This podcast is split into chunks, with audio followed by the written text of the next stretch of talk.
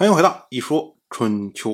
鲁国第二十一任国君鲁武进入在位执政第十五年，本年的春天，郑国向宋国贿赂财物，要求宋国返还郑国的叛臣。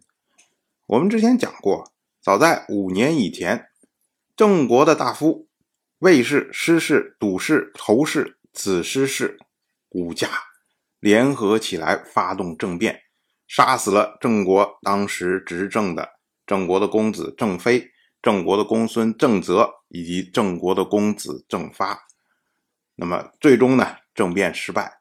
那打头的像魏止、子师仆两个人被杀，而独女父司臣、魏偏、司齐四个人流亡去了宋国。那如今呢，因为在郑国执政的是。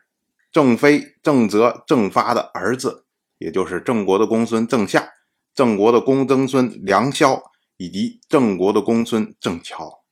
那郑国呢，要继续追究当年政变的事情，希望宋国将叛逃过去的独女父、司臣、魏偏、司齐四个人送回郑国。那么郑国呢，一共给宋国马四十乘。以及呢，两位乐师师法和师会。到了本年的三月，郑国又将郑国的公孙郑黑作为人质送去了宋国。宋国这边呢，终于同意了郑国的要求。宋国的司城乐喜将独女父魏偏、司齐三个人交给了郑国，但是呢，乐喜认为司臣贤良，所以呢，偷偷将他放走。并且呢，将他托付给了鲁国的大夫季孙树。季孙树呢，则将师臣安置在了汴。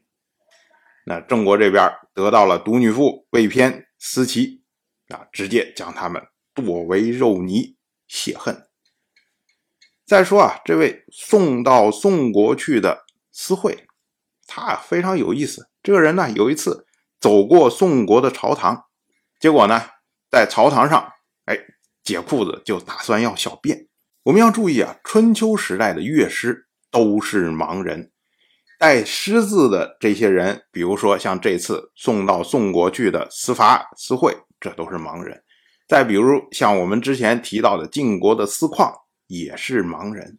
因为他是盲人，所以呢，正常情况下他身边会有引导他的助手。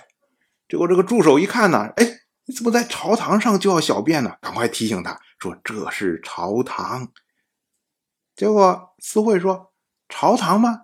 没人呢，我都没听见有人呢。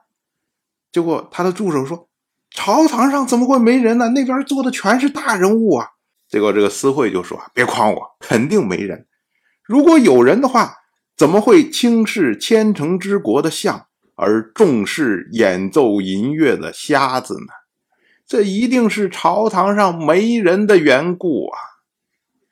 司会他的意思就是说啊，跑到宋国去的这些叛臣，都是郑国执政大夫的杀父仇人呐。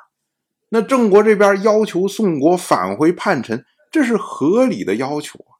你正常情况下，宋国顾及到郑国执政大夫的脸面，也应该主动把这些人送回来。可是郑国要求了，哎，宋国不还。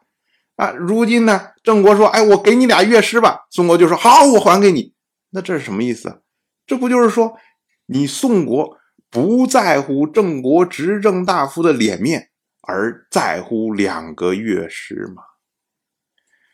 我们要说啊，在春秋时代啊，这种利益交换的行为是一个非常普遍、非常正常的行为，包括像之前宋国的叛臣南宫万。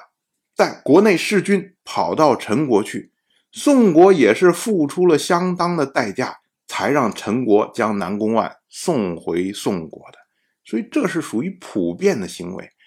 但是问题是，真正把这层纸戳破之后啊，这个话说起来以后非常的难听，而且呢，哎，你还没有办法辩解。所以呢，宋国的司臣乐喜听了这件事情之后啊。赶快向宋国的国君宋城要求，坚决将司会送回郑国。岳喜的意思就是说，哎，您说都对，您说都对，哎，这个我不好意思让您背井离乡跑到宋国来，我把您送回去行不行？您别说了，哎，就这个意思。当然，我就这么一说，您就那么一听，感谢您的耐心陪伴。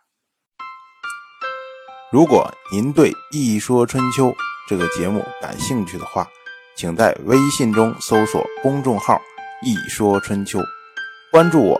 您不仅能得到《一说春秋》文字版的推送，还可以直接和我互动交流。我在那里等待您的真知灼见。